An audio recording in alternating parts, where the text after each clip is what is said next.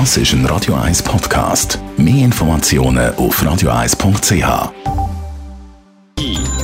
Netto, das Radio 1 Wirtschaftsmagazin für Konsumentinnen und Konsumenten, wird Ihnen präsentiert von Tracker.ch, der weltweit führende Anbieter für mobile Ortungslösungen. Hannes, der weltgrößte Onlinehändler Amazon, vermeldet für das erste Quartal von dem Jahr ein Rekordergebnis. Allein in den ersten drei Monaten beträgt der Gewinn vom US-Gigant 3,6 Milliarden Dollar.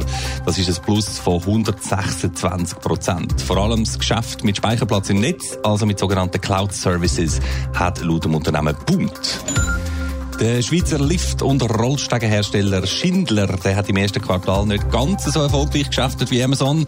Auftragseingang und Umsatz haben sich zwar verbessert, schreibt Schindler heute Morgen in einer Mitteilung. Wegen steigender Kosten und Investitionen liegt der Gewinn aber gut 5% tiefer als noch im Vorjahreszeitraum bei knapp 200 Millionen Franken nämlich. Flugzeuge vom Typ 737 MAX sollen nach dies nach wieder im Verkehr kommen. Mit dem Ziel hat der Hersteller Boeing eine internationale Konferenz einberufen. Das geplante Treffen soll einen Fahrplan vorlegen, wie das Flugzeug wieder zugelassen werden können. Nachdem innerhalb von nur wenigen Monaten gerade zwei 737 MAX abgestürzt sind, herrscht für das Flugzeugmodell im Moment bekanntlich ein weltweites Flugverbot. Sind unglaubliche Summen, die die Chinesen für ihr Projekt Neue Seidenstraße rund um den Globus investieren Strassen, Schienen oder Häfen sollen neue Handelswege schliessen. Projekte im Umfang von 70 Milliarden US-Dollar werden bereits realisiert und ein Vielfach soll noch kommen.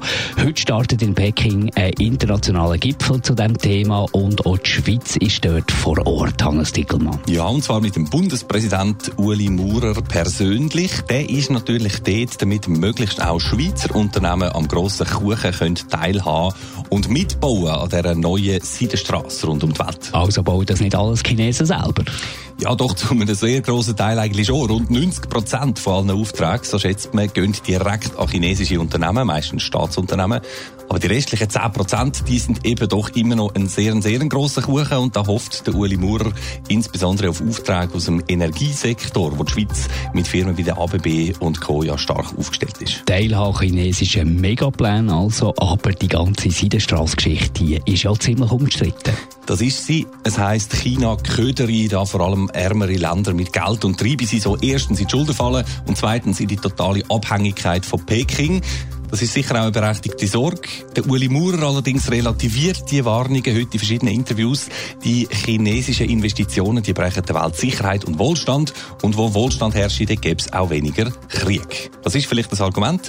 Aber das, was Maurer und Vertreter von rund 100 weiteren Staaten in diesen Tagen auf Peking lockt, das ist sicher der ganz, ganz grosse Geldtopf. Netto, das Radio 1 Wirtschaftsmagazin für Konsumentinnen und Konsumenten, ist Ihnen präsentiert worden von Tracker.ch.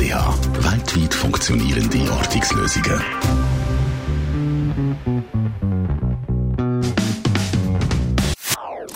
Das ist ein Radio 1 Podcast. Mehr Informationen auf radio1.ch.